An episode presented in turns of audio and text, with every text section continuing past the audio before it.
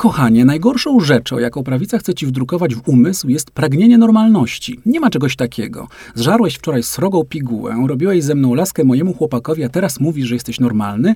Każdy normalny by cię zwyzywał od ćpunów i zboczeńców. A co niby złego zrobiliśmy? No co?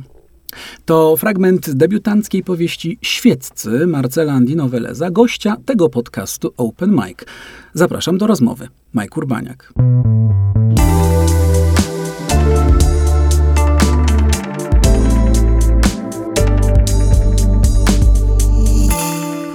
Marcel Andino Velez, autor książki Świeccy jest ze mną e, w studio, jest przy mikrofonie. Cześć Marcelu. Cześć. Zacząłem od tego fragmentu. To jest. Nie dziwię się. To jest jeden z moich ulubionych i, i, i, i zahaczymy o ten fragment i też będziemy rozmawiać o książce, o głównym temacie e, naszego y, dzisiejszego spotkania. Ale wiesz, pomyślałem, że zanim zaczniemy o książce, to y, moglibyśmy słów, czy ty by właściwie mógłbyś słów kilka powiedzieć o sobie, bo y, wiele osób cię zna, ale pewnie też wiele nie zna. Być może wiele osób pozna cię przy okazji tej, tej powieści. Um, ponieważ twoja droga do tej powieści nie jest jakąś klasyczną drogą człowieka, który, jak rozumiem, zawsze marzył o pisaniu i pisał od małego do szuflady, a teraz ziściło się marzenie, bo ty robiłeś y, i robisz dużo różnych innych rzeczy w swoim życiu. Powiemy trochę słuchaczom i słuchaczkom. Ale tak, myślę, że skrótowo, telegraficznie skrótowo, tak, ale no. fakt tak, no powiem, że y, po prostu, żeby coś napisać od siebie we własnym imieniu, a konkretnie utwór no, y, prozatorski, czyli powieść, mm -hmm. y, nie jakieś opracowanie naukowe, nie jakąś pracę dziennikarską, tylko po prostu coś, coś własnego, to zawsze wydawało mi się, że trzeba do tego dojrzeć, żeby mieć coś do powiedzenia i dopiero wtedy będę mógł może zabrać głos, bo napisanie książki, powieści jest jakąś formą zabrania głosu publicznie też i to jakby zdałem sobie z tego sprawę dopiero po napisaniu, że to nie jest taka twórczość do szuflady, tylko właśnie po coś się, jak się coś napisało, to po coś. Mhm. No i, e, i wydawało mi się, że przez, no, no tak, no mam 47 lat y, i więc jestem późnym debiutantem. Mm, nigdy ale, nie za późno na Nigdy nie jest za późno, ale po pierwsze widzę, że jest jakaś w tej chwili chyba plaga e, powieści pisanych przez ludzi, którzy nie napisali, nie pisali wcześniej, a więc jakby dołączyłem do tej plagi, ale równocześnie, no jednak trochę w życiu pisałem wcześniej, bo przed latami pracy jako menedżer kultury w Muzeum Sztuki Nowoczesnej w Warszawie. Byłeś wicedyrektorem Muzeum Byłem wicedyrektorem tego muzeum. kilka lat. Kilkanaście lat nawet. Kilkanaście to, nawet. Jednak jesteśmy już dość dorośli. Ale wcześniej przez ładnych kilka lat e, faktycznie pisałem o sztuce i architekturze w przekroju. Może część słuchaczy to te czasy pamiętać. Ja mam je już zupełnie gdzieś... Czyli rozum... dziennikarska robota. Dziennikarska robota. Mhm w której ja się jakoś spalałem też strasznie, bo mm, jakby pisanie było dla mnie wtedy bardzo trudnym zajęciem. Takim ekshibicjonizmem w odcinkach, w sumie krótkie teksty co tydzień pisane, które bardzo dużo mnie kosztowały, no, no takich, nie wiem, po prostu wydawało mi się, że to nie jest dla mnie, że to za dużo mnie kosztuje. Hmm. Czyli nie tak zwane lekkie pióro, że się siada i w 5 sekund... Ale to tak podobno tak nie jest. To znaczy, im, pamiętam, że tak nawet takie komplementy mi jakoś czasem też dolatywały, że mam lekkie pióro i jakby mm to wiedziałem, że im bardziej ktoś myśli, że ja mam lekkie pióro, tym mniej wie, że to jest bardzo trudny proces twórczy. To ciekawe, to samo mi powiedział kiedyś Maciek Nowak, kiedy rozmawialiśmy o jego felietonach kulinarnych, które zresztą wracają no właśnie, właśnie, właśnie, na tak. łamy stołecznej gazety Cieszymy Wyborczej. się bardzo. Bardzo się, bardzo się z tego cieszymy, tak? To Maciek też mi mówił, że, e, no, że to jest straszliwa krwawica, taki niedługi ten felieton kulinarny, a kosztuje go to naprawdę bardzo dużo. No tak, bym mm. w pełni mhm. jakby go rozumiem, ale właśnie to, to pisanie na temat i takie trochę też dla chleba i, na, i na, z tygodnia na tydzień było dla mnie trudne, ale nagle się okazało, że kiedy urodził mi się w głowie pomysł na powieść, to samo pisanie tej powieści było naprawdę przyjemne i to było dla mnie zaskoczenie, bo ja myślałem, że napisanie książki to jest jakaś potworna męka mhm. e, i wydawało mi się, że nie będę w stanie tego w życiu nigdy zrobić. Y, to jest y, też trochę dziecko pandemii, bo być może ta plaga, o której mówisz, chociaż nie wiem, czy ta plaga to jest właściwe słowo, bo jest y, naprawdę dość też całkiem sporo fajnych debiutów, ciekawych rzeczy. Ostatnio pisałem do Woga zresztą o, o, o kolejnej książce Dominiki Bucza, która też właściwie całkiem, można powiedzieć, no niedawno, nie wiem, kilka lat temu dosłownie zadebiutowała. Jako pisarka była dziennikarką i to jest ciekawa rzecz. Um, czy to jest, myślisz, związane trochę też z pandemią? To znaczy, że, że, że, że w moim pozam, przypadku... pozamykani w domach i ty zamknięty w Tak. domu, odizolowany, stwierdziłeś, że to jest świetny czas na to, żeby po pierwsze, nie, nie ma gdzie iść, bo wszystko jest zamknięte, więc, się, więc siedzimy w domu i to jakoś można spożytkować, albo nie wiem, bardziej się myśli, intensywny proces myślowy trwa, jak jesteśmy, wiesz, w jakiejś izolacji, w zamknięciu. Czy ta pandemia miała wpływ na to, że ta powieść W moim przypadku ukazała? było trochę inaczej, chociaż rzeczywiście częściowo tak, yy, to zaraz dopowiem, ale no, u mnie jednak tym czynnikiem takim, który mm, stał za tym, że zacząłem pisać, była śmierć mojego taty. I tutaj może ważny taki przypis dla, dla słuchaczy, że no, opiekowałem się chorym ojcem przez kilka lat wcześniej i to też spowodowało, że zająłem się zawodowo opieką nad, nad e, chorymi, starszymi osobami. Do tego A- stopnia, przepraszam, bo to dodajmy, Tak, ważne jest, że się, tak. przebranżowiłeś się, Tak. zrezygnowałeś z, pracy, Muzeum, Sztuki. i zajmuję się organizowaniem, zarządzaniem. Profesjonalnie. Tak, Mhm. e, no, prowadzę taką działalność i to mi daje też dosyć dużo satysfakcji, ale do czego zmierzam, że mm, no ta opieka była bardzo angażująca czasowo i też emocjonalnie, to już nie wspomnę, ale i psychicznie pod każdym względem, ale mnóstwo czasu mi zajmowała i w momencie, kiedy mój tata umarł, to, to może jest zaskakujące dla wielu osób, ale no, z kolei ludzie, którzy żyją z opieką przez długie lata, to zrozumieją, bo nagle po prostu zrobiło mi się dużo bardzo czasu. Mhm. I, I też, no nie ukrywam, to, to też może zabrzmi to dziwnie, ale e, ten stan, kiedy się opiekujemy kimś, bardzo spala psychicznie i bardzo jest, jest, żyjemy w permanentnym stresie. I no bo jakby jest to no, taka naprawdę no, taki permanentny kryzys. I oczywiście można temu przeciwdziałać i tak dalej, ale i w momencie, kiedy ten stres się skończył, to jakoś miałem potrzebę też odreagowania jakiegoś i też takiego, e, ale też taki, że mój umysł pracował na pełnych obrotach cały czas i miałem nagle taki, pojawienie się jakiegoś takiego wolnego, dużej ilości wolnego czasu, ale też jakaś taka emocjonalna, psychiczna potrzeba, żeby dalej ciągnąć coś intensywnie, nad czymś pracować, coś robić. No ale po tej książce też jakby nie widać, że to jest książka napisana po jakiejś ostrej traumie wcześniejszej i ona jest, bo ona jest pogodna chyba, dosyć taka zabawna, więc y, to było takie moje odreagowanie też. A to, co ty mówiłeś o tym braku, cza- brak, braku zajęć i innych braku pokus, no oczywiście na szczęście tak się złożyło, że no nie było kompletnie co robić poza właśnie siedzeniem i pi- pisaniem. Więc to taka koniunkcja różnych zdarzeń, które spowodowały, że nagle znalazłem i czas, i energię, i przede wszystkim pomysł mi się urodził. Mhm. Zaraz do niego już dojdziemy, ale chciałem cię jeszcze zapytać o, o twój warsztat, bo, mm, bo są osoby, które wstają rano, jedzą śniadanie, ym, robią sobie kawę i zasiadają do komputera i bardzo regularnie pracują do obiadu, potem przerwa, potem pracują dalej i kończą dzień. Są osoby, które w ogóle tak piszą po nocach albo piszą zupełnie nieregularnie. Jak, jak, jak, jak, ten warsztat twój No, e, jest- pisarza e, ponieważ- wyglądał? Też pon- miałeś taką dyscyplinę w sobie? Ponieważ, nie? no nie, ponieważ y, ja o tym, że ja kiedyś będę chciał napisać powieść, to tak myślałem od, od liceum przypuszczalnie jakoś i zawsze wydawało mi się, że, to to niemoż- że to jest niemożliwe, że mi się to nie Mhm. uda, że nie dam rady po prostu, bo jestem zbyt rozkojarzony, zbyt powierzchowny, zbyt y, taki właśnie no, impulsywny, że nie dam rady.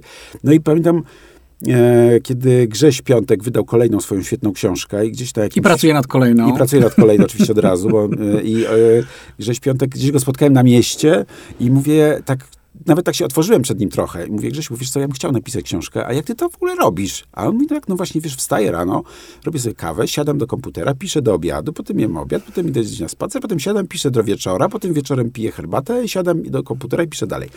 Wydało mi się to jakimś po prostu niemożliwością zupełną, natomiast no, pewnie wielu słuchaczy ma też taki problem, że rzeczy zostawiają rzeczy na ostatnią chwilę, że skupiają się dopiero, kiedy na, nastaje wieczór i kiedy milkną telefony, nikt nie pisze, nikt nie dzwoni, maile nie przychodzą.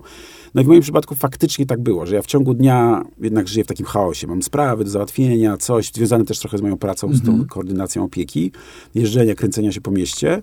Ale no, kiedy wieczór nadchodził, to ja po prostu pisałem tę książkę głównie latem, jesienią i zimą, więc wczesne wieczory, akurat, co lubię akurat. Y, Ja lubię, jak się wczesno robi, wcześniej robi ciemno. No, możesz pisać spokojnie od Tak, 15. tak, i właśnie to, to nagle się okazało, że te nocne godziny mi pozwoliły Mhm, właśnie się tam wyżywać przy klawiaturze I no, były takie okresy, że żyłem w jakimś takim, że nie wiedziałem, jaka jest pora dnia praktycznie, bo ten grudniowy i styczniowy noc jest długa, więc tak jakby siedziałem przy tym komputerze jakby w piżamie kilka dni, nie wstając od niego, ale no to było bardzo przyjemne. Jak w sumie, jak długo w sumie pisałeś? No powiedziałbym, tak że pół roku, to jest dość szybko. To szybko, bo, bo, y, bo powieść jest grubaśna. No 450 stron małym drukiem. Właśnie to chciałem dodać, bo nie wiedziałem, czy dodasz małym drukiem. To jest naprawdę 450 stron małym drukiem. Y, to muszę przyznać, nawet mnie zaskoczyło. Naprawdę grubaśna, grubaśna rzecz wyszła. Tak, i to ona nawet jest po skrótach. Było 900. Nie, no nie aż tak to nie, bo nie dał rady tyle skrócić, ale no troszkę była dłuższa. E, ale myślę, że nie, nie straszmy czytelników, bo... Nie, ja, ja w ogóle nie straszę grubością, y, absolutnie nie, nie, książek, nie, nie, nie. To w ogóle, grubość nie ma, y, grubość nie ma znaczenia żadnego, jeśli chodzi o książkę w moim przypadku. Ale też... faktycznie, bo powiem ci, że tyle mi się napisało, bo z jednej strony niósł mnie ten pomysł i w sumie ta akcja mi się sama rozwijała, ta część przygodowa, a z drugiej strony, jak znalazłem sobie ten wehikuł tych świeckich, tej, tej, tej części przygodowej, to nagle się okazało, że ja chcę tam wepchnąć całą moją masę takich różnych historycznych e, zainteresowań i, i, trochę też obsesji, takich tematów, które jakby zawsze za mną chodziły, historycznych, związanych z historią Polski konkretnie, na tle mm -hmm. Europy, bo mam też jakąś taką smykałkę i pasję do historii, nieujawnioną zbyt często do tej pory. E, mało kto chyba zdawał sobie sprawę, że ja takie mam tam oczytanie w historii I Polski. o to teraz wie, wiemy. I właśnie chciałem, mm pomyślałem sobie, że to ja zrobię dwa w jednym. I jakby ta wiedza mi się ulała tam historyczna też. Widzisz, mówisz dwa e, w jednym, ja tu sobie zapisałem w moich notatkach, dylogia. Bo to, chociaż to nie jest dylogia, bo dylogia to właściwie dwie kolejne książki obok siebie, ale jest coś z tą książką, co, co tutaj właściwie kaz, kazało mi to za, za, zapisać, bo to są trochę dwie książki. Jest jednocześnie jedna i dwie, bo ta część historyczna jest ułożona w taką gawędę, którą właściwie dostajemy w odcinkach, te, te przeplatane są te rozdziały i powiedzielibyśmy, taka właściwa akcja tej powieści z kolei jest przeplatana z tą opowieścią, z tymi gawędami. Tak. i, I właściwie zastanawiam się nad tym, czy można tę książkę czytać um, pomijając można. albo jedną część, albo drugą można. część. A wydaje mi się, że część osób tak czyta i ja nawet zachęcam, Aha. bo ja się zorientowałem, przyznam się, no jestem debiutantem, nie miałem wcześniej do czynienia z takim procesem, że najpierw jest coś na ekranie komputera, a potem realny przedmiot y, ważący swoje w papierowej wersji. I dopiero jak, dla mnie praca z ekranem komputera była taka, no nie, nie bardzo sobie potrafiłem wyobrazić, ile tego jest i jak to się czyta w naturalnych mm -hmm. warunkach. I dopiero jak dostałem książkę papierową do ręki, to zrozumiałem, że faktycznie y, można sobie swobodnie tą czytać także najpierw przygody, a potem dziadka Henryka Gawędy, że i zresztą dostaję, mam, mam trochę takiego feedbacku od, y, od ludzi i znajomych, i od nieznajomych, którzy do mnie piszą gdzieś tam na, na komunikatorach różnych, że albo czytali właśnie po kolei, albo że na przykład spieszyło im się do przygód, bo ta część taka, ta thriller, thrillerowa wers, część taka przygodowa e, ich trzymała w napięciu i chcieli szybciej się dowiedzieć, jaki tam mm -hmm. się to mhm. rozwinie, akcja. E, i, a tę historyczną część przeczytali później. I wydaje mi się, że nawet zachęcam Państwa chyba, żeby tak sobie pokombinować z tą książką, bo Jedna część w drodze z Krakowa do Gdańska, a druga, tak. druga w powrotną. Ale ja czytałem, ja nie, nie, czytałem e, oddzielnie, ich czytałem wspólnie, bo jednak one są Mają połączone. Rytm, tak, tak, tak, i to, to sprawiło mi wielką przyjemność. Ale y, zastanawiałem się właściwie, kiedy skończyłem czytać książkę, y, nad, y, pomyślałem sobie, cóż to jest za zwierz, no, taki dziwne, gatunkowy. Dziwadło, dziwadło. I czy ty to też słyszałeś, kiedy, nie wiem, w wydawnictwie dostarczyłeś yy, maszynopis, że użyję tego tak. wspaniałego, archaicznego słowa? Bo jest yy, z tą książką coś właściwie takiego, co nie pozwala jej, nie pozwala jej metki jakiejś, wiesz, tak. przypiąć. Tak. Nie, nie, wiadomo, na, na, którą półkę postawić no, ja księgarni. Oczywiście jest to powieść, ale wiesz, o co mi chodzi, tak. że, że ona jest jakbyś tak, taką, taką hybrydą, jest tak, tak różnorodna, właśnie dziwna, w takim dobrym znaczeniu tego, że zastanawiałbym się, gdzie jaki, jaki gatunek tutaj Ale mam wiesz, bo to jest trochę tak, to jest tak, bardzo ciekawe. że ta książka, ponieważ to jest moja pierwsza książka i być może też ostatnia, nie wiem, ale że ona jest trochę... A chcesz jednak, kolejną? Wiesz co, nie wiem, może tak, ale zobacz, jaki będzie chyba oddźwięk od czytelników. jak będzie sukces świecki, nie, jak, będą, jak czytelnikom się będzie podobać, to tak, okay. to, to, może, może, może, jak znajdę jakiś pomysł, to na pewno, ale bo, mm do czego wracam? Ta książka jest taka, jakąś emanacją mnie siłą rzeczy. Zwłaszcza pierwsza książka jest taka najbardziej w sumie spontanicznie po prostu napisana. Ja się chyba zorientowałem już pisząc tę książkę i wcześniej w życiu też, że ja jestem dosyć taki właśnie, no jestem bliźniakiem e, zodiakalnym. I to Co jest to znaczy? Zabawne, bo jakoś nie, nie wierzę za bardzo w różne astrologiczne wątki Ale? i tak dalej, ale jednak zawsze ten horoskop zodiaka, zodiakalny mój, że ja mam taką podwoistą naturę. Mhm. Ja mam podwójne obywatelstwo, mam w Polsce mieszkam, nazwisko mam obce, że jakby dwóch na dwóch różnych kontynentach. Nawet chyba byłeś zakwalifikowany gdzieś w tak, Empiku, czy w- gdzieś w do... Empiku mnie zami- zamieszczono do literatury zagranicznej, obcojęzycznej. Po nazwisku- Iberamerykańska tak, była po nazwisku. E, I to jest trochę tak, że y, no właśnie, no wiesz, jestem ge- też gejem, co to w sumie oznacza, że jakąś tam podwójne życie się jednak prowadzi, przynajmniej bo jesteśmy zmuszeni do tego, prawda, że mimo, mimo że jestem wyautowanym gejem i nie mam żadnych tajemnic specjalnie, to jednak no, Do pewnego momentu. to pewne tak, ale to jest Mhm. jakby też, no jakby jestem przyzwyczajony, że czasem jestem po prostu sobą, a czasem muszę się jakoś tam hamować w przestrzeni publicznej, bo Mhm. właśnie jakaś heteronorma mnie obowiązuje. I e, dlatego e, ta książka też jest dwoista. Taka, że chyba ja mam taką naturę po prostu. I też jest różnorodna, bo ja chyba tak nie potrafię się na jednym skupić. I to dlatego tam jest, niektóre osoby mówią, że tam jest za dużo wszystkiego, że to jest za bogate tam ten świat, za dużo tego jest, ale mam taką mm, pociechę w tym, że niektórzy też do mnie piszą, czytelnicy, że no to właśnie można sobie wybrać, że oni jakby tam znajdują coś dla siebie i to jakby nie przeszkadza, że tam jest więcej jeszcze. Także ta książka faktycznie, bo zapytałeś jak wydawnictwo, mm, no ona jest trud, trudna być Jest to może. wydawnictwo WAB. WAB, tak, bardzo dziękuję w ogóle wydawnictwu, że ono się zdecydowało wydać tę książkę, bo ona jest dość, dość nietypowa właśnie, ale a równocześnie jest taką zwykłą, jakby tam są zwykłe przygody i zwykła jaka historia. Tam nie, nie, nie jest to żaden eksperyment literacki, prawda, bo to nie jest, ja nie umiem też robić litera, liter, literatury eksperymentalnej. Tam są po prostu dwie opowieści.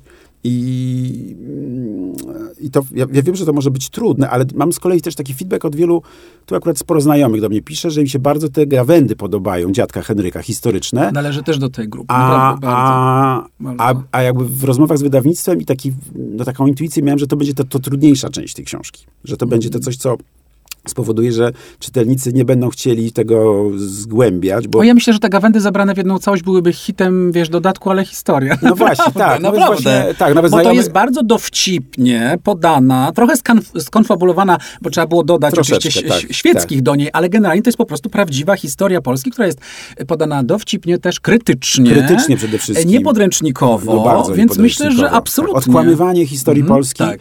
Bo, bo mi też trochę o to chodziło. To, Ta idea, żeby u, bawiąc uczyć, e, zawsze mi towarzyszy. Taki dydaktyzm oczywiście, tylko w takim dobrym sensie, mam Mhm, nadzieję. Jakoś mi towarzyszy od czasu pracy w muzeum i wcześniej od czasu, kiedy pisałem o sztuce, bo no, no, moim zadaniem w przekroju było przekonywanie do sztuki nieprzekonanych. I w muzeum w sumie też. I dlatego na przykład lubiłem oprowadzać po, wycie, po wystawach. Mhm. Dalej to lubię i dalej to robię zresztą. E, teraz jestem takim nadwornym oprowadzaczem e, klubu seniorów i seniorek e, nowoczesnych działającym przy muzeum i raz w miesiącu chodzimy na Ja to bardzo lubię, więc i ta, ta książka jest, ja opowiadam o historii Polski tej takiej lepszej, prawdziwej historii Polski, takiej antyklerykalnej historii Pol Polski, bo jakby zdradźmy trochę. No tak. E, opowiadam... No nie dominująco, no bo nasza historia Polska jest taka bogobojno-katolicko-narodowa. Ale ta, ta oficjalna. Oficjalna, a, tak, ta szkolna. A podręcznikowej, jakby tak. w książce widzimy, że nie do końca. Nie do końca tak się sprawy mają. Ale bohaterami głównymi y, tej książ y, książki są państwo świeccy. Słuchaj, ty do tego, do tego stopnia wprowadziłeś ten mętlik, bo to, to, to mi się bardzo, y, y, bardzo, bardzo podoba w tej książce, że y, operujesz... O serialach chcesz powiedzieć? E, nie, nie, A, nie, że, nie. Chcę powiedzieć o tym, że operujesz e, jakby prawdziwymi miejscami, prawdziwymi nazwiskami. Pojawiają się tam po, najprawdziwsze No, nazwiska, oczywiście. media, e, postaci, geografia. I ja złapałem się sobie na tym, kiedy zacząłem, potem już, już wiedziałem, że to już jedna wielka konfabulacja, ale przysięgam ci, że kiedy zacząłem czytać, to mówię, to googlowałem świecie i mówię tak, i myślę sobie tak, nie no, to, to on jakąś rodzinę z tego, naprawdę, googlowałem, e, czy to nie jest przypadkiem i... e, Tramwaje w świeciu. Tramwaje, Tramwa- czy to nie, nie bardzo- oczywiście, tak. potem się orientujemy, tramwaje, filharmonie i tak dalej, Tak. ale na początku naprawdę jest to tak, wiesz, fajnie po, połączone, jak wymieszane, że rzeczywiście sprawdziłem sobie po kilku stronach, czy to będzie jakaś ksi- książka na pół reporterska, w sensie, że i- okazało się, że, że ty używasz tego świecia, ja nie mam pojęcia, nigdy w nim nie byłem, ale które Pora też to zmienić. No właśnie, myślę, że teraz będą wycieczki, może dostaniesz jakiś medal, oprowadzałem w niedzielę e, grupę y, z kolei do mieszkańców świecia, Mhm. po, po powieściowym świecie. Pokazywałem im, co w powieści, gdzie się dzieje. Mhm, świeckich ludzi. Tak. Więc myślę, że, że myślę, że niedługo będziesz wyjeżdżał z Warszawy z wycieczkami do świecia. Mam takie poczucie, naprawdę. Ale, y, y, bo rozumiem, że to jest no, bardzo celowy zabieg. Chciałem zapytać y, o ten zabieg, Tak. bo, bo to jest y, rzeczywiście wymieszanie rzeczywistości i prawdziwych, tak jak powiedziałem, nazw rzeczy, miejsc Tak. i tak dalej z, z wymyślonym przez ciebie światem. światem. Tak, bo y, widzisz, to z wielu rzeczy wynika. Z jednej strony oczywiście no, y, ten kalambur, że świecie to świeckie, jest kawałek świeckiej Polski w powiecie świeckim, w mieście świecie, które ma świecę w herbie od początku, od średniowiecza zresztą. Powiat świecki, twoja Powiat przyszłość. świecki, to ja przyszły. Ten witacz, który ja zobaczyłem przy drodze jadąc, y, przejeżdżając przez świecie, mnie zainspirował. Mhm. To jest jedno, ale druga rzecz, ja chciałem po prostu, też była pandemia i to te początki jeszcze przed szczepieniami. Świat był straszny. Zaraz potem zaczęły się strajki kobiet i historia z Trybunałem Konstytucyjnym i z e, całkowitym prawie, że zakazem aborcji w Polsce i tak dalej, i tak dalej. E, ja po prostu chciałem sobie, wyobraziłem sobie lepszą Polskę, taką, w której, której chciałbym uciec, tam, w, pisząc książkę. Po prostu wsiąść do, do e, Pendolino Lidia Ciołkoszowa, pojechać, wysiąść na, na, na dworcu w świeciu i tam zamieszkać. Muszę ci to powiedzieć, też podkreśliłem sobie tę ciołkoszową, ponieważ się śmiałem przez 15 minut e, No. ty, ty, tą jedną nazwą pociągu, Tak. bo wszyscy wiemy, jak się pociągi nazywają No. w Polsce, więc Tak, ale na, chociaż muszę powiedzieć, że ja akurat osobiście jeżdżę regularnie albo orzeszkową, albo naukowską. A to nie jest źle jeszcze. Także to są te dwie panie e, literatki, Mhm. Ważne kobiety w polskiej historii, więc akurat tutaj wymyśliłem sobie, że dobra, no to jeszcze, chociaż to nie mnie nie inspirowała ta, ta no, Naukowska i Dąbrowska, ale są dwa pociągi Mhm. o ich imionach, także w każdym razie mm, i dlatego ten świat ja nie chciałem tworzyć, zresztą nie umiałbym stworzyć takiego całkowicie literackiego, fikcyjnego świata, a to jest Polska, tylko taka trochę lepsza, poprawiona, taka po, augmented reality, taka poprawiona, poszerzona rzeczywistość. No i bawiło mnie to mm, przetykanie rzeczywistości rzeczywistej z powieściową, że oni się spotykają gdzieś w, Mhm. w tych światach. To jest trochę jak w fajnych serialach, że, że jakby ci ludzie, których oglądamy, żyją w konkretnej przestrzeni, w konkretnej rzeczywistości mm, społecznej, politycznej, kulturalnej, kontekstach jakichś. A, a z kolei lubię, bo ja lubię literaturę realistyczną, po- powieści lubię realistyczne i, i lubię, jak w powieści jest ten świat bardzo blisko świata rzeczywisty. Świat przedstawiony i świat rzeczywisty są do siebie bardzo zbliżone. Ja nie bardzo lubię mm, takiej literatury kreacyjnej. Jakby mm, za dużo kreacji w literaturze mnie wy, wy, wytrąca mnie z jakiegoś takiego spokoju poznawczego. Że Mhm. po prostu, więc lubię i oni żyją w takim realnym miejscu, w realnym jakby świecie. W Polsce, e, dwa, Anno Domini 2020, 21, 22 powiedzmy, to się tam jakoś aktualizuje ciągle, ale mm, no tak, tak. Ale powiedz mi jeszcze skąd, skąd właściwie, bo, y, no bo dlaczego to, to jest to, ta, ten kalambur po prostu świecki, rozumiem, Tak, zadecydował. To tak, było decydujące. To, to, Okej, to. dobra. No, oczywiście no, no, chodziło mi Mhm. po prostu o kawałek Polski, która jest świecka, a nie kościelna i nie, jakby, nie- no tak, tak. Mhm, Od tego się zaczęło. Znaczy, to był taki impuls. Ja też potem się zorientowałem, że w życiu chyba tak mam, yy, bo teraz się strasznie od ludzi wymaga, żeby byli kreatywni. I ja na przykład przez lata pracy w muzeum, czy wcześniej praca w przekroju, ja zorientowałem się, że ja nie zawsze, ja raczej nie, nie jestem tak spontanicznie kreatywny, że mi się pewne, mi się pomysły rodzą dopiero albo pod jakąś silną presją, że jestem w, albo w konfrontacji jakiejś, trochę tak na adrenalinie, wtedy mi wskakują pomysły do głowy, Albo muszę mieć jakiś taki właśnie strzał z jasnego nieba. Trochę tak było z tą koordynacją opieki, że założyłem taką działalność, wymyśliłem taki zawód, który potem się okazało, że na świecie gdzieś istnieje, ale to do mnie przyszło właśnie, na mnie pisałem SMS-a, zresztą w samochodzie siedząc na światłach stojąc czerwonych na Alei Niepodległości przy Gusie. Dokładnie pamiętam, kiedy po prostu nagle doszło to do mnie. Tak, i tak samo było z tym świeciem, że ja po prostu zjechałem z tej głównej drogi, ten witacz, powiat świecki, twoja przyszłość, myślę, kurde, ja chcę tu mieszkać w ogóle. Ale powiedz, co na to y, y, y, świeccy No mieszkańcy, właśnie, bo byłeś tam, mówisz, tak. i, i, i jak oni na to No, reagują? wiesz, ja jestem- na, te kon, na ten Mi koncept? jest miło bardzo, akurat, że się spotykamy po tym, jak wróciłem Mhm. e, w niedzielę z e, pobytu od weekendu w świeciu. Ja oczywiście pisząc książkę jeździłem tam często, żeby sobie robić research i no, żeby to miejsce Mhm. poznać, ale no, byłem na zaproszenie mm, biblioteki, e, Miejskiej Biblioteki Publicznej w Świeciu e, i wcześniej zaproszono mnie też do udziału e, Świeckie Towarzystwo, znaczy Towarzy- Towarzystwo Miłośników Ziemi Świeckiej. To uwaga, Wspaniałe, wszystkie te nazwy że, są że mamy wspaniałe. ziemię świecką w samym środku Polski. Zamiast latać po prostu do, do Jerozolimy, można sobie polecieć, pojechać do świecia. Zresztą mam, dostałem przewodnik, po, przewodnik turystyczny po ziemi świeckiej i tak dalej. No to wszystko jest pra, Mhm. prawdziwe, realne, ziemia świecka. Świecka w Polsce. I, no i to było bardzo miłe, bo ten rajd rowerowy mm, Towarzystwa Miłośników Ziemi Świeckiej do tlenia w, w Bory Tucholskie ze Świecia z Bliziutko. I, I potem spotkanie w bibliotece, na które przyszło bardzo dużo osób i przyszli też co tam wcześniej mi organizatorzy powiedzieli, że przyszli tacy lokalni pasjonaci historii. I trochę tam było takiej niepewności, jak oni się będą y, ustosunkowywać do książki, w której ta historia jest troszeczkę pod, podkręcona, czasem pozmieniana wręcz, ale tak nie, nie szkodliwie jakoś bym powiedział. Na przykład przeniesiony jest zamek świecki z, z ujścia Wdy na wzgórze nad miastem, bo, ale to jest celowy zabieg i zresztą taki uzasadniony, bo y, Piastowski Gród był na wzgórzu, a potem jak Krzyżacy zajęli świecie, to y, wybudowali ten zamek, który jest teraz. A ja w mhm. książce tam zrobiłem mały taki... No, licencja przez, Tak, tak, przesunięcie. Mhm. Ale okazało się, że właśnie też ci, że nawet tyle przekonująco prze, przedstawiłem swoją wizję tego świecia i tej historii świecia, że nawet ci e, panowie e, pasjonaci historii zaakceptowali. Było bardzo miłe spotkanie, mnóstwo pytań. Potem e, ten spacer, ja myślę, że jeszcze takich spacerów pewnie tam w świecie będę organizował więcej. Ja myślę, że ty naprawdę będziesz niedługo honorowym obywatelem. Honorowym obywatelem i najbardziej znanym promotorem, e, promotorem Bo, ale, to, jak, ale dużo jest takiej turystyki powieściowej też przecież na świecie, no, ja mam prawda? Nadzieję, że ludzie na świecie. Na świecie, właśnie. Ale nie, mam, mam, mam, mam, mam tutaj taki, e, zrobić, zróbmy taki przypis, bo w ogóle ja jestem też takim pasjonat sztuki architektury i takiego krajoznawstwa w starym stylu. Ja jakby Polskę w sumie mam jak własną kieszeń znam, bo przejeździłem ją całą.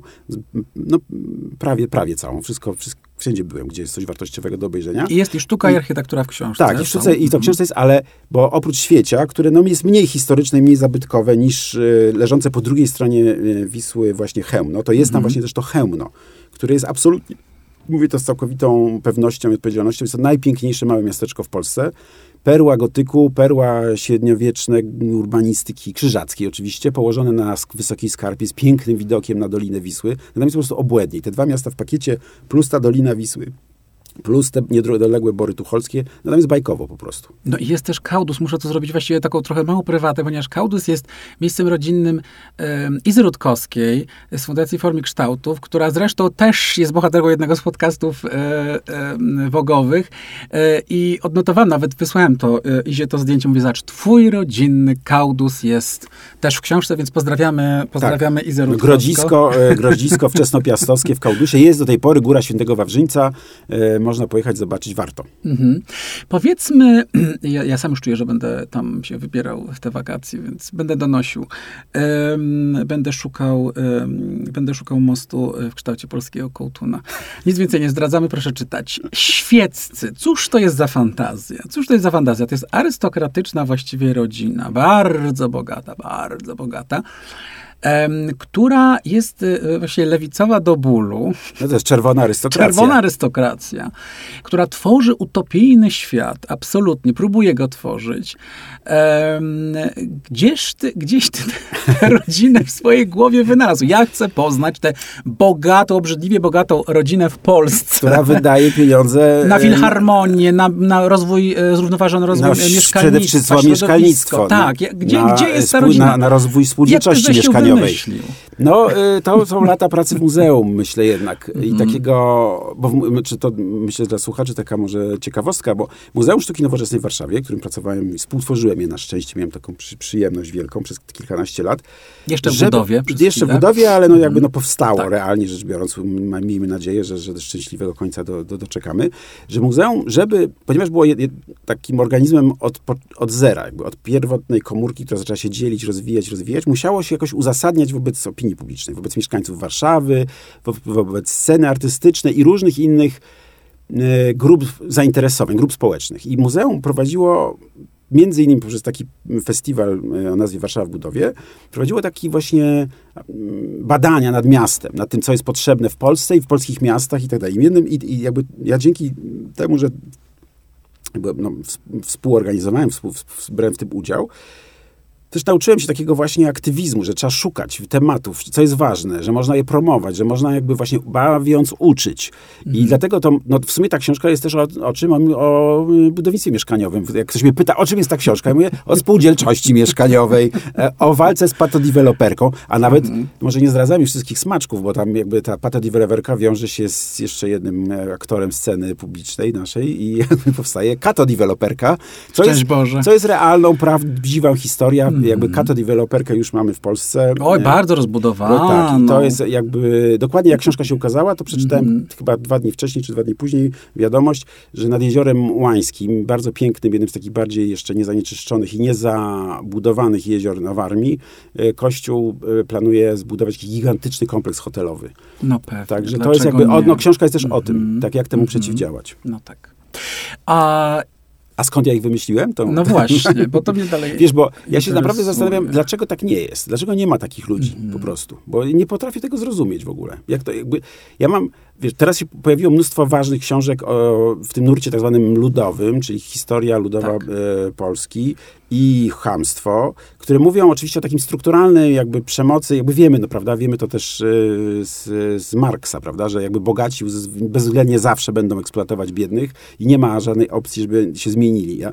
Ale ja tego mechanizmu nie, jakby ja wiem, że tak wygląda, że zawsze tak jest po prostu, że zawsze się kroi do skóry i zawsze ci, którzy mają, robią wszystko, żeby tych, co nie mają, jeszcze bardziej pozbawić tego, co nie mają, prawda? Ale, Mhm. ale ja nie mogę pojąć, dlaczego tak jest. Dlaczego ten Elon Musk jest takim idiotą, prawda? Dlaczego on po prostu zajmuje się kupowaniem Twittera, żeby go nie krytykować na Twitterze, tylko jeżeli, ja bym wolał, żeby go oczywiście go opodatkowano, e, żeby go pozbawić tych miliardów, ale jeżeli się go nie pozbawia, to dlaczego on z tym nie zrobi czegoś pożytecznego, prawda? Ja tego jakby... Nawet to, że, z, dzie- z 10% Tak, tych ja kwot, bo to jakby- są niewyobrażalne wręcz, mi, właściwie tak, już znaczy nie wiem, chyba absurdalne, biliony tak, już tak. No można, nie wiem, no można efekt cieplarniany zlikwidować niemalże. Tak. No, no może nie cały, ale dużo zrobić w tym kierunku, prawda? I tu ja tego nie mogę zrozumieć. Oczywiście rozumiem, że ten mechanizm władzy korumpuje umysły jakoś tam, ale Mhm. to jest, ta książka jest bajką.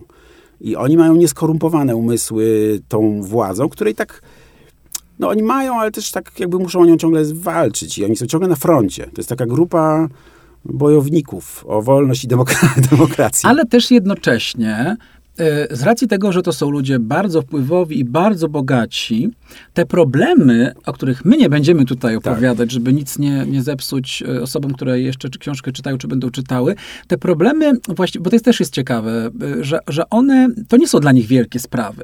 E, Jak, jak są jakieś problemy, to oni mają tych prawników za ciężkie pieniądze, którzy mogą ich, jakby, wiesz o co mi chodzi, że można odnieść takie wrażenie właśnie, że, że to jest ten luksus, który mają ci bogaci ludzie i mogliby, Mogliby, robić, no mogliby właśnie, no powodować kłopoty, No bo te kłopoty tak de facto ich samych koniec końców nie dosięgają, bo oni są tak obudowani prestiżem, władzą, wpływami Tak. i, i pieniędzmi, że tam w sądach wynajmą, wiesz, wszystkich w koło, nie? Więc to też jest ciekawe, że, Ale że, nie? no że, i dlaczego tak się że można dzieje? to robić. Wiesz, bo, jakby, bo Mhm. oczywiście możemy, wiesz, no, no można też jakby wyobrazić sobie inny świat, taki, wiesz, anarchistyczny, czy jakiś taki utopii, wiesz, że wszyscy, że nie ma jakby żadnego przywileju, ale to jest powieść, więc jakby to jest powieść i to jest propozycja powieściowa dla czytelników, a nie manifest polityczny z mojej strony, ale, ale z drugiej strony ja naprawdę nie rozumiem, dlaczego opozycja jest taka, jaka jest w Polsce i przy takich możliwościach, jakie mają w polskie elity jednak mimo wszystko i finansowe, i no finansowe przede wszystkim, że można dofinansować yy, wiesz, jakiś, no nie wiem, no, że dlaczego opozycja nie ma programu politycznego żadnego, poza, prawda, yy, żeby no, pognać PiS. To jest jedyne, to jakby nikt nie może zainwestować wiesz, pieniędzy, które mamy przecież, prawda? No, po, jakby w Polsce jest dużo pieniędzy, ludzie mają dużo pieniędzy. Czyli Dlaczego nikt nie inwestuje tych pieniędzy w to, żeby stworzyć porządne programy polityczne, strategie wieloletnie rozwoju, jak od, wiesz, odbić władzę, ale w taki konstruktywny sposób, prawda? Jakie, jakie powinny być, wiesz, co zrobić, żeby ludzie na PiS nie głosowali. Nie Wiesz, jakby no, program polityki mieszkaniowej stworzyć w Polsce i potem jakby za nim lobbować, to naprawdę nie jest wielkie jakieś e, wysiłek, naprawdę. No i dlaczego właściwie te bardzo bogate rodziny, bo my też takie mamy w Polsce, działają tak, jak działają, prawda? Że to jest raczej taka działalność... Emigracja E, wewnętrzna Emigracja, ale i też zewnętrzna. taka, ale też taka ekskluzywna, bo to jest taka, kupimy dzieła sztuki, to jest wszystko super. No tak, bo można różne rzeczy robić z pieniędzmi, Mhm. tylko że jakoś nikt tego nie robi. To mnie przeraża, ale w tym baśniowym świecie akurat oni wydają pieniądze w sposób mądry, prawda? Nie na jachty i na samo, samochody, tylko po prostu wydają je na programy edukacyjne, na stypendia, na promowanie artystów, twórców, ale też takich na przykład jak raper Sweze, który jest takim głosem e, niezadowolenia e, młodzieży, tylko w- ukierunkowanym nie przeciwko na przykład, e, no bo jakby wiadomo, polski hip-hop raczej ma taki światopogląd, reprezentuje bardzo konserwatywny, że jednak złe są kobiety i geje, prawda, w, w polskim No hip-hopie. hip-hop taki Tak, świat no reprezentuje. tak, a E, Ale a propos tych złych kobiet i gejów, bo e, Open Mic to jest, e, to jest podcast sprofilowany, queerowo, więc mamy, mamy geja jako gościa, mamy geja jako prowadzącego, ale mamy nieheteronormatywne postaci również w książce. Tak. I wiesz, ja nie wiem, czy ty to masz, ale mm, ja to mam nieustająco i myślę, że to jest po prostu już pokoleniowa rzecz, ale kiedy oglądam jakiś film, oglądam jakiś serial, e, czytam jakąś książkę i pojawiają się tam postaci nieheteronormatywne, to ja to tak odnotowuję tak, gay gasp to się nazywa, nie? Wiesz o co chodzi? Rozumiem. I to jest coś, co moim zdaniem dwudziestolatkowie tego nie mają, bo oni już na tym Netflixie, na, tym, na Tak, tych wszystkich serialach, na tych wszystkich Pose i tak dalej, i tak dalej, oni są kompletnie przyzwyczajeni, to jest dla nich naturalne, że Tak. są osoby nieheteronormatywne, że one po prostu są w życiu. Natomiast ja, e, i myślę, mamy podobnie, chociaż jesteś dużo, dużo to mnie starszy. Ale ostatnio, wiesz co, a propos, bo ostatnio Jacek Denel napisał bardzo taki sążnisty tekst o tym, e, właśnie, że on ciągle jeszcze jest w tej epoce, że to jest takie wow, albo że takie właśnie, że jest przejęty tym. Tak, że tak odnotowuje Tak. to, wiesz, nie, w taki sposób, w jaki nie odnotowuje innych Tak, e, bohaterów. tak. Ty wprowadziłeś, e, tutaj mamy, mamy gejów w tej powieści i to jest, e, zacząłem od tego fragmentu, o, o tej normie, bo to, bo to jest wspaniałe w tej książce. Bardzo mi to odpowiada, ja się pod tym podpisuję. To znaczy, że, że ta norma jest po prostu ohydnym słowem, jest No tak, okropna, nie jest nieprawdopodobną słowa- opresją. Tak, że samo słowo normalny, muszę Państwu Mhm. powiedzieć tutaj słuchaczom i słuchaczkom, jest po prostu słowem opresyjnym, bardzo. Jest słowem, które narzuca yy, że jakby od razu yy, pewien porząd, porządek. Jest to słowo, słowo dyscyplinujące. Ja dlatego staram się za wszelką cenę zawsze, jeżeli chcemy na coś powiedzieć normalne, to powiedzmy zwyczajne. Bo zwyczajne, niezwyczajne nie ma w sobie tego charakteru wartościującego. Natomiast yy, normalny, nienormalny to jest absolutnie od razu bad. E, I to jest taki bat, który my wszyscy mamy gdzieś podświadomie. Wydaje, on, jest tak, on jest tak neutralny, nam się wydaje, że my posługujemy się tym słowami, e, nie wiedząc, że one od razu prawda, wartościują, że od razu coś jest dobre, coś jest złe. Ta, ta, ta, ta, ta e, dychotomia od razu wchodzi, ta opozycja binarna, że właśnie dobre, niedobre, normalne, nienormalne. I Ja no wiesz, no mam, znam dużo młodych ludzi, znam dużo ludzi, którzy są też, no jakby wiesz, no znam no jakby, wiesz, wiem też, że to dla wielu młodych gejów na przykład i w ogóle osób LGBT y, jest wchodzenie w dorosłe życie, kiedy oni nagle, jakby, oni za wszelką scenę chcą żyć w jakiejś normie, bo chcą być częścią społeczeństwa.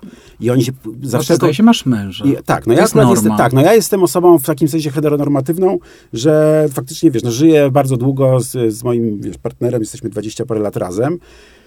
Trochę to wynika pewnie z tego, jakie mamy wiesz, usposobienie, ale też pewnie z jakiegoś rodzaju tam, jesteśmy już też dość starzy i z jakiegoś sposobu takiej enkulturacji, socjalizacji, Mhm. że ludzie powinni żyć w parach. E, I znaczy nam się akurat dobrze żyje w parze, ale to jakby, ale ja, ważne jest to, żeby, że nie trzeba, prawda, że można żyć inaczej, że każdy może swoją, nie, nie musi, trzeba się podporządkowywać, mówiąc ogólnie jakiejś normie. I ja w tej książce z takim naiwnym przekonaniem, że może jacyś młodzi ludzie będą ją czytać, może młodzi geje na przykład będą ją też czytać, czy młode osoby LGBT szerzej, żeby tam oni zrozumieli, że nie muszą jakby starać się być normalni, bo to nie jest nic złego być niezwyczajnym. I, I wiesz, tyle razy się zetknąłem z tym, że po prostu ktoś za wszelką cenę właśnie stara się podkreślić swoją normalność. Mówię, człowieku, nie ma normalności, bo jakby to jest pojęcie, to jest konstrukt. I właśnie tam jest takie pytanie w książce, czy myśliwi są normalni, czy po prostu przemocowi mężczyźni w rodzinach są normalni. Kto jest normalny, prawda? No jakby pokażcie mi palcem, kto jest normalny, co, co, to, jest, co to jest ta norma. E, I wtedy możemy porozmawiać o tym, co jest nienormalne. Także no ta książka na tym poziomie miała być też takim wytchnieniem, ale nie tylko dla w ogóle osób LGBT, mam wrażenie. Ja, ja, ja jakby chciałem, bo, bo dotknęliśmy też tego takiego, co jest wiesz, ciężkiego tematu, ciężkiego wątku. Ogólnie życie jest ciężkie, prawda? Nie jest łatwo. Zwłaszcza wojna, wiesz, pandemia, no, wiesz, Ostatnio nie jest. kryzys tak, e, ostatnimi klimatyczny, czasy. kapitalizm w fazie- schyłkowej, no po prostu wszystko jest, jakby daje nam po łbie. A ja mam wrażenie, i to jest mój problem taki też właśnie z literaturą, piękną, że po prostu powstaje literatura prawie wyłącznie, która po prostu grzebie w ranie. I to jest takie dłubanie w gangrenie palcem. I ja, e, ja kocham czytać książki, kocham czytać powieści, zwłaszcza takie długie powieści. E, Natomiast e, ta ilość tego, tej gangreny, która w, tych, w tej literaturze jest e, analizowana pod mikroskopem na różne sposoby, nie daje mi spokoju. A z drugiej strony, oczywiście, wiesz, no literatura rozrywkowa nie, też mi nie daje jakiejś pociechy, no bo jest jakby... I, i chciałem zrobić coś, co będzie jednak taką, jak się, jak się wyjedzie do tego świata świeckich, to powinno być przyjemnie i żeby, żeby ulżyć ludziom po prostu, więc... E, no jest przyjemnie, jest dowcipnie. Tak chciałem. E, właśnie to jest, już, już znowu chciałem rzucić tutaj e, e, fragmencik z, z, z, z, powieści, ale no nie, nie, nie, nie rzucę go tutaj, bo, no bo mm, tak się cały czas boję, że popsuję. Spoilerujesz? Przy, będę spoilerował tak bardzo, no ale no no ale wątek biskupi, wspaniały. Ach, no e, tak. dziejący się Pozdrawiamy. Ale na warszawskiej Pradze. Ale a propos tak, bo... Jechałem to... właśnie ulicą Jagiellońską no, to można, e, ja dzisiaj i tak... E, wycieczki zaprowadzać. Więc może nie będę, tylko, tak. nie tylko po świeciu. po świeciu, ale także... Tak, bo książka się dzieje zasadniczo w trzech, katedry w trzech miejscach. Dzieje się w mhm. Świeciu, gdzie jest epicentrum rodziny świeckich, na Diabelcach, to jest taka wzgórze nad miastem pięknie położone, z pięknym widokiem. Prawdziwa nazwa tego miejsca, Diabelce i tam jakby dla mnie to było po prostu już naprawdę znaki. Znaki. znaki z nieba. Znaki z nieba, tak. Mhm. E, na ławce na Diabelcach jest szlak spacerowy, było nabazgrane farbą Boga nie ma. W świeciu, w powiecie świeckim, na Diabelcach. Cóż, to coś tak, ktoś miał, Więc to są takie znaki. Mhm. Ale nie, do czego wracam? E, książka się dzieje w świeciu faktycznie, dzieje się w Warszawie i dzieje się też na Dolnym Śląsku, e, że tak powiem, w okolicach Jeleniej Góry. E, bo kocham ten region, jestem też z nim jakoś tam związany bardzo i uważam, że no tak, tak więc mogę prowadzać wycieczki po warszawskiej Pradze, gdzie się dzieje kluczowe tam akcja, książki finałowe, sceny się mhm. rozgrywają. I po świeciu i po tym części Dolnego Śląska, gdzie się dzieje też część książki. E, czy ty jesteś już pisarzem? Nie. Bo e, zadaję ci to pytanie, to jest bardzo ciekawe, że na przykład w świecie anglosaskim, jak się, kiedy się napisze książkę, to jest się pisarzem się zostaje pisarzem, już się ma w biosie, że jest się writer. W Polsce zauważyłem, że kiedy ktoś debiutuje to yy, i się pyta yy, kogoś o to, to zawsze jest takie nie, nie, ja, ja nie, Ale wiesz, jeszcze nie. I yy, zauważyłem, że trzecia książka jest A, tym krokiem. Naprawdę zauważyłem, że jak ktoś napisze trzy, to wtedy już się pojawia pisarz, pisarka w biosie. Tak, tak, to jest ciekawe. Tak. Chyba się to bierze stąd, że ten pisarz jest takim wielkim słowem w Polsce, prawda? E, jakby kulturowo takim pis, pisarz, pisarz. A ym, więc, więc, czyli co? Czyli czekamy na, na dwie Wiesz, kolejne. No ja, mi utkwiło w pamięci, e, kiedyś jechałem samochodem i słuchałem jakiejś audycji i Mariusz Szczygieł mówił właśnie, no. że on uważa, że pisarzem się zostaje po drugiej książce i jakoś mi to... Aha, że po e, drugiej. To jeszcze lepiej. Że jakbym teraz... Znaczy mam też takie, wiesz, no to jest takie też dyscyplinujące, że mm. jakbym teraz sobie powiedział, że jestem pisarzem, to po prostu zostałbym jakoś skarcony, nie wiem, ale i że samym się głupio czuł, ośmieszałbym się. Mhm. Więc nie, no nie, jestem na razie dziennikarzem. Że ta książka też chyba jest dość dziennikarska. To nie jest jakaś wiesz, wielka literatura też. No, no nie, jakby pisarz przez duże P, to jakby, no to nie napisał tej książki pisarz przez duże P, tylko, tylko dziennikarz, publicysta, aktywista.